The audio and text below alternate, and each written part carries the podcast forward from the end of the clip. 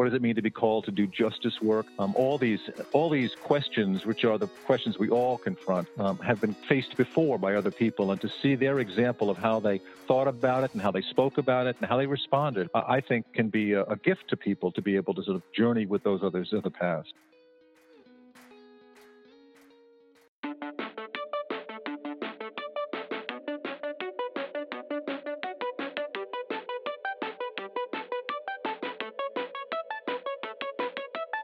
This is the CBF Podcast Conversations. Each week, we are bringing you stories from across the world of people doing groundbreaking and innovative work in renewing God's world. Ideas, stories, and creativity from practitioners, ministers, thinkers, authors, and more.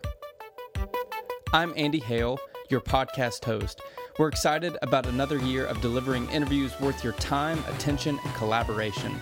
This platform is not designed for you to listen on an island unto yourself. Share your insights, thoughts, and feedback from the podcast with us on CBF's Twitter, Facebook, and Instagram pages. We also want you to join the CBF podcast community through our CBF podcast listener support page at cbf.net backslash podcast support. We see you, Tucker, Georgia, Warsaw, Poland, San Francisco, California, and Sydney, Australia. First time listeners and long time listeners, we are grateful you are here for the conversation. We also want to give a special shout out to some of our podcast listener supporters, including Carson Fushi, Cindy Foldendor, Bill Johnson, Ralph Stocks, and that anonymous person that keeps giving a gift in honor of CBF And before we move on, we want to give a word of gratitude to our three annual sponsors the Center for Congregational Health, McAfee School of Theology Doctorate and Ministry Program, and the Baptist Seminary of Kentucky. And now, on to our conversation. This podcast is presented to you by the Center for Congregational Health, whose mission is to help faith communities and their leaders thrive. Healthy congregations can transform their communities to be more compassionate, faithful, and just.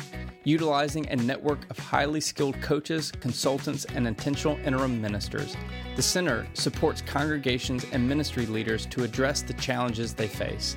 Visit their website, healthychurch.org, to learn more about how the Center can be your trusted partner in ministry. Our guest for this week's CBF podcast conversation is Martin Doblmeier. Martin is a filmmaker with over 30 films, including The Life of Dietrich Bonhoeffer, Dorothy Day, and Reinhold Niebuhr. He has a new film out, Spiritual Audacity, the Abraham Joshua Heschel story. Martin, thank you for joining the conversation. Oh, it's a pleasure. Thank you for having me, Andy. Now, with over 30 films under your belt, uh, what inspired your passion for filmmaking? Well, I think that uh, I, I, feel very blessed that uh, years ago um, I, I, studied religion formally in college and high school and college. I was studying religion and always trying to figure out what kind of path that would lead me on. And uh, it wasn't until my mid 20s or so that I put some journalism experience that I had. I had been writing at newspapers and writing stories on religion. And then I thought I wanted to maybe now sort of expand that and get into um, more cinematic work. And so I went to school for a couple of years and got a master's degree uh, in broadcast journalism. And that's been my path my entire professional life. I, I've been putting together this notion of broadcast journalism, telling stories um, through filmmaking, uh, but, but, all of them have a, a, religion base. And for us, this is this is essentially narrative theology that we get the opportunity to explore really, I think, important theological themes, and but to do it through storytelling and filmmaking. Um, and I, I think that's the vernacular of our day. This is how a lot of people, especially young people, like to get their information and storylines. So while we think our films are entertaining and engaging, hopefully, uh, that, that they are also there's also a storyline underneath it that leads you to theological questions. And hopefully, after watching a film, not only do you feel as though you were entertained and sort of take, taken out of your moment for an hour or two, uh, but also it raises some really important theological questions that you can mull over and go to Starbucks and talk about that for the next few hours. Oh, why filmmaking about religious figure figures in, in history? Why was the route that you decided to take? Well, a lot of the films of the 30 plus films that we have done have been biographical films, like the film on Bonhoeffer and and now this new one on Abraham Joshua Heschel. We've done other films too that have been uh, based on themes. So I did a, few, a film a few years ago called The Power of Forgiveness. And it certainly had a spiritual, theological undercurrent to it, but it was a, a film about forgiveness. So it's not all biographical films, but again, I think one of the reasons why we like biographical films is we get a chance to tell these stories uh, and through the lives of people get to raise these really, I think, profound and, and life changing, life shaping uh, theological questions that come up. They had to deal with them in their own lives, like Heschel, and uh, and we all, I think, we're we, we don't we don't get a, a, pass on that. We have to think think about these questions too about our relationship to God. What does that mean? What is God calling us to do? How should we be thinking about certain things? What does it mean to be called to do justice work? Um, all these all these questions, which are the questions we all confront, um, have been faced before by other people, and to see their example of how they thought about it and how they spoke about it and how they responded, uh, I think can be a, a, gift to people to be able to sort of journey with those others of the past. Now, is there? I'm sure as you're studying um, and as you continue to to develop these films, is there a particular documentary filmmaker that um, that has inspired you? Well, there haven't been a lot of people who've been doing the same kinds of things. Certainly, Ken Ken Burns is a great filmmaker. I mean, he's prolific, unbelievably prolific as a as a filmmaker. He releases his films, as do we, through the public television system mostly, uh, and he's somebody I think is more than willing to you know get into the deeper into the weeds with the really important questions. He's particularly interested in race. Uh, but he's been a um, he's been a, an inspiring filmmaker for us. He's, he's you know I consider him a contemporary, but he's also somebody who's just left a you know a, an incredible mark, I think, on uh, television documentary filmmaking that I think a lot of us are all competing with in some ways because uh, he really does does do a terrific job. You do have a, a, a new film, Spiritual Audacity, the the Abraham Joshua Heschel story this documentary gives us a glimpse into the life of one of Judaism's most influential rabbis of the 20th century. Um, Heschel was a, a, a, Polish Jew educated in Germany who came to the United States in the 1930s as uh, the Nazis began a more public campaign of anti Semitism. Um, how did you first learn about his story? Well, I've been making uh, films exclusively on religion, faith, and spirituality, and I think that the story of Abraham Heschel has been ruminating in the back of my mind for a long, long time. Um, I met Abraham Heschel's daughter uh, about 20 years ago when I was in the process of making the film about Dietrich Bonhoeffer, because his daughter, Susannah Heschel, uh, is in her own right a really wonderful scholar, especially about the, uh, the German churches in the 1930s, the rise of Hitler. Uh, and so, even though she wasn't in that film on, on Dietrich Bonhoeffer that I did, um, I, I got a chance to meet her and spend some time with her. And so that planted the seed years ago.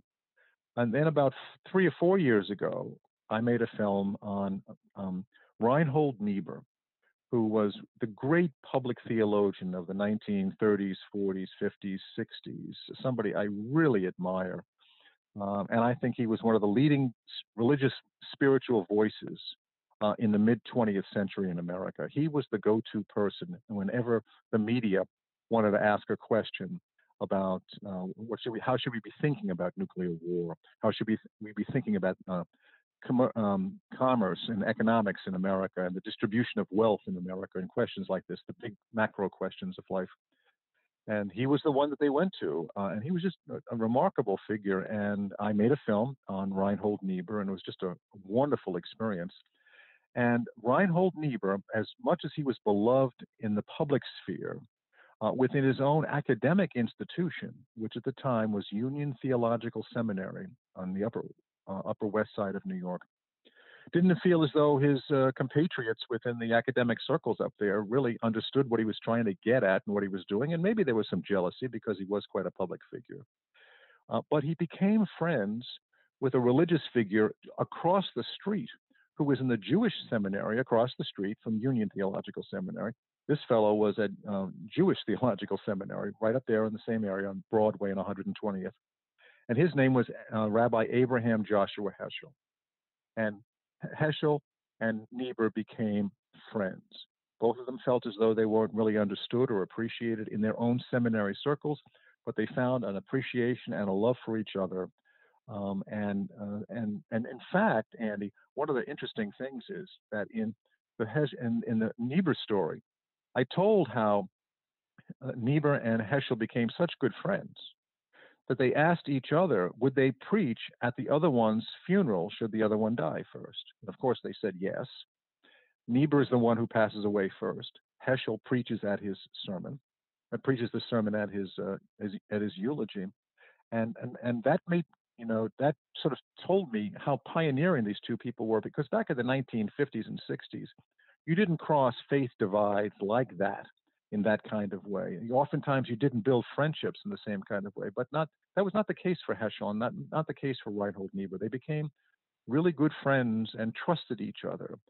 Uh, and so when I made the film on Reinhold Niebuhr, I inevitably went back to, uh, to Susannah Heschel and said, "Tell me about this friendship your father had with Reinhold Niebuhr." And she was just great in that film, and that was part of the reason why.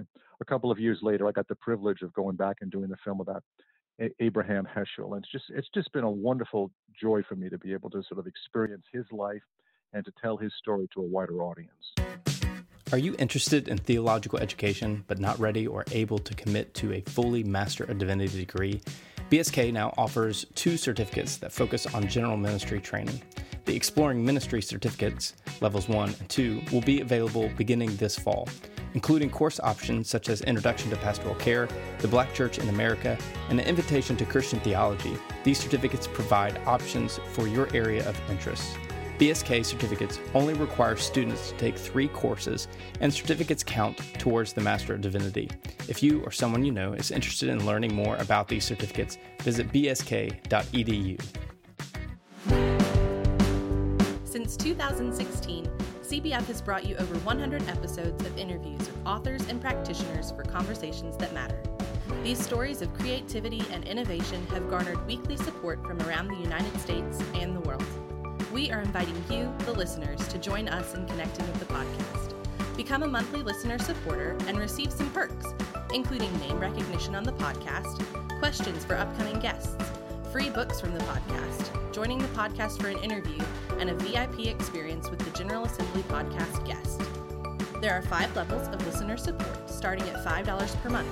For less than the cost of a pumpkin spice latte, you will be featured by name on the weekly podcast episode. For more information and to join the community of listener supporters, visit cbf.net slash podcast support. Being a prophetic voice um, is not easy, um, both you know professionally uh, personally and, certainly as a, as a person of faith what do you think forged heschel's capacity to be such a transcendent prophet? Well i think the word is uh, prophet is written all over abraham joshua heschel.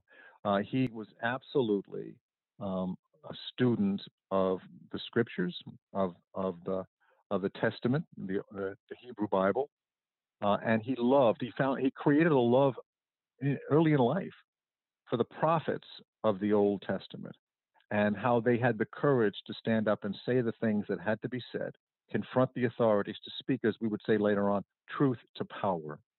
Uh, and they became the model for him. Uh, he wrote about them as his, as his um, doctoral dissertation back in the early 1930s. Uh, they had totally captivated him. Um, and and later on, and he kept that image with him throughout the course of his entire life. And so when he comes to the United States uh, at, at, the beginning of World War II, he narrowly escapes Germany, uh, where he was studying at the University of Berlin, gets out of there, and comes to the United States in 1940. In at the start of the, just before the war has started here, and um, and he's he's constantly willing to stand up and speak truth to power, and that's what attracted Martin Luther King to, to Abraham Joshua Heschel.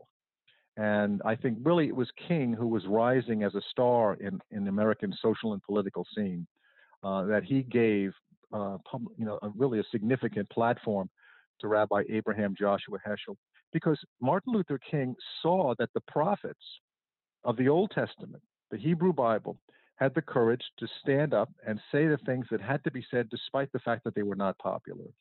King knew he was doing that, and Heschel knew that he was doing that. And so, as far as they were concerned, they had this common bond that they created. And it was really the, the, celebrity that Martin Luther King had, had gained and attracted uh, throughout the United States, really around the world. Uh, and a lot of that, I think, was because of his friendship and association with Abraham Joshua Heschel. Both of them uh, had the courage to say things that would cost them uh, personally, cost them professionally, uh, but they were willing to do that. Heschel was was not only a, a, prophetic advocate during the rise of Nazi Germany and its anti-Semitism, but became a leading voice in the civil rights movement and the anti-war protest of of the Vietnam War at the time of the civil rights movement, he he received some substantial backlash from the Jewish community that feared his involvement in these matters would bring negative backlash uh, against the Jewish community who were already discriminated against across the country. Um, talk to us about his willingness to join the civil rights leaders. Well, I think what you mentioned uh, is really what makes his story, the Abraham Joshua Heschel story, so compelling uh, because you may not agree with him on all his particular issues, uh, but he was outspoken and believed that this is what he felt as though God was calling him to do, and it may cost him, uh, but he was going to stay the course. And inevitably, history would decide whether or not he was on the right side of history or not. Um, I, I, think there are a lot of people today um, who are still supportive of what our activities were as a country in Vietnam. Uh, and so when I go out and I speak publicly about the story of Abraham Heschel, and I tell them that Abraham Heschel is one of the earliest voices of resistance to the war in Vietnam, many, many people say how, how wise that was, how far ahead of the curve that he was. And others in the audience will say, you know, I, you know, we, that war was still, that's, that's, that one needs to be revisited and thought of in a different way. So I understand that there's not always unanimity in pe- and how people think of the, of the Vietnam conflict. But the truth is that early on, Abraham Heschel identified the Vietnam War as something that he believed was immoral. And this is way, Andy, way before um, the papers, the Pentagon Papers were released, and so it became clearer uh, to the American public uh, the extent of how the United States had, government had deceived the American people, how extensively our commitment was there in Vietnam. But Heschel was way ahead of that.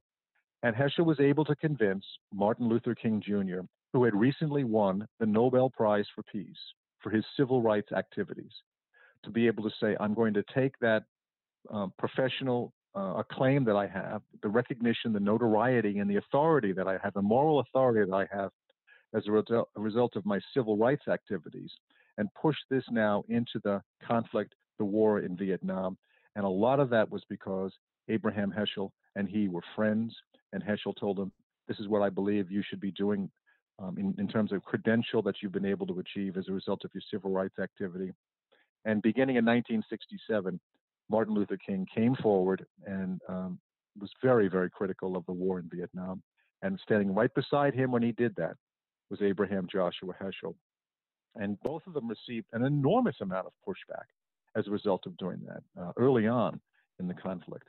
And uh, that's part of, part of the reason why um, for so many years, Heschel felt as though he was was alienated uh, within his own academic community at Jewish Theological Seminary, but he felt he was supposed to do it anyway.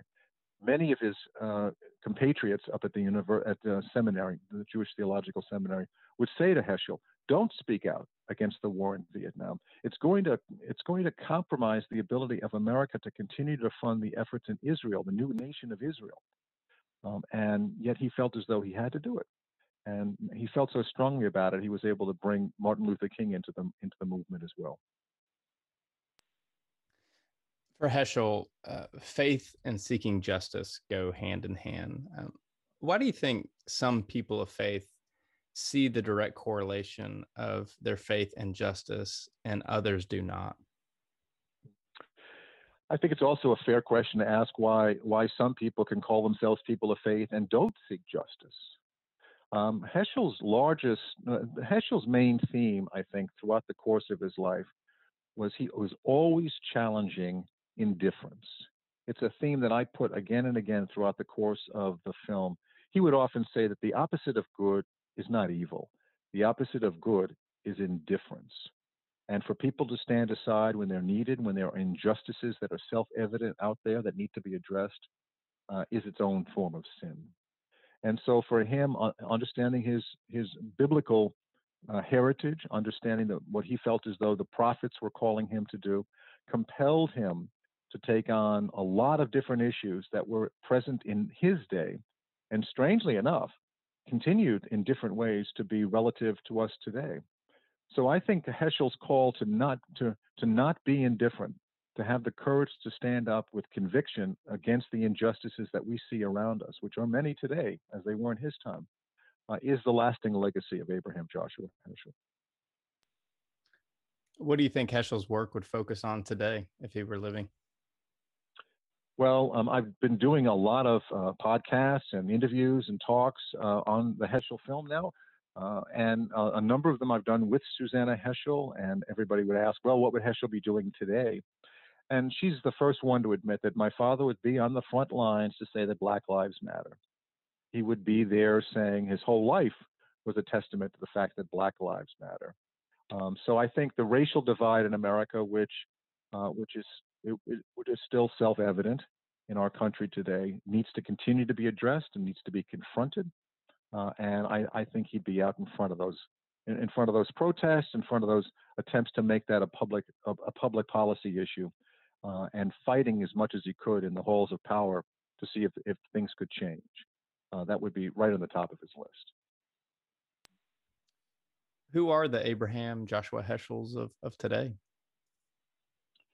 Well, that's a question that comes up a lot. And um, when I was out on the road doing the film on uh, Reinhold Niebuhr, I probably did 40 or 50 public events with the Reinhold Niebuhr film, and and people would ask, "Who are the public theologians of the 21st century?" And that was hard hard to uh, hard to talk about. I, I think there are, but there are good people out there um, that are really out. You know, William Barber is one of the most interesting characters I think on the religion scene today. Uh, William Barber, who who heads up Moral Mondays, um, Jim Wallis, um, who's just recently stepped aside at Sojourners magazine. Sojourners has been a real voice of uh, social conscience and social awareness for so many years. Uh, so there there are people out there who are trying to continue to to speak out, to speak truth to power at a time when it needs to be spoken spoken about. Um, although one of the things that is really different today from before is that in the 1950s and 60s into the 70s, um, when we had so such mag, mag, you know magnified social and political issues that we were facing, um, the media, the public media, often turn to religious figures for a moral perspective on the issues like race, but also nuclear war and uh, the imbalance of economics and so, so all the social tensions that were happening. We would talk to, we would ask for the moral perspective from religious voices. We don't do that like we used to in the past. Uh, the people are out there. We don't raise them up in the in the mainstream media the same way we did uh, two generations ago. For some reason or other, we just don't go to those moral voices like we used to, and I think that's our loss. Again, Heschel was a Jewish rabbi who worked across religious boundaries for the sake of equal rights and peace. What can be said about his legacy of ecumenicalism and, and religious tolerance? Well, I think first of all, uh, he he represents as a Jew a minority tradition in the United States, which is vastly, overwhelmingly Christian. And so um, he had one of two choices. Um, he would either his choice would be to either stay quiet and under the radar and not disturb anybody, which is what a lot of other Jews were recommending that he do, um, or he could join the mainstream and use his voice and his high intellect and his skill at writing and speaking. I mean, once you read Heschel and and sort of get into his mindset, you think this is you realize this is one of the really extraordinary, extraordinarily gifted characters uh, in in American 20th century. But he would not step aside. Um, many many immigrants in this country, whether it's uh, ra- you know for racial reasons or for um, religious reasons, come to the United States, and they feel more comfortable keeping a lower profile. So he's both a um, an immigrant to this country and a part of a minority religion in this country, uh, and yet at the same time he won't he won't keep quiet. He can't be shut up. Um, he speaks articulately, and people found a way to to listen to his voice and get his voice known. So I I think it, he's a story of great courage and of moral certitude that we, we continue to look at and it continues to resonate for us today. After researching and, and documenting such a remarkable life, um, how were you personally changed because of Abraham Joshua Heschel's life and legacy? Well, certainly I talked about the, the whole notion of being uh, willing to say that it's safer to be indifferent, uh, but um, that's not the wisest, that's not the path that the prophets are calling us to. So clearly the notion of getting involved, making us standing up, doing your study, studies and, and speaking out, that's, uh, and we, and that's, I feel as though the way that I try to do that is with the films that I make. Uh, and so for me, making a film about Heschel is part of my own moral conviction I, one of the famous lines that comes out of Abraham Heschel uh, is when he was marching in Selma. He's on the front row with Martin Luther King.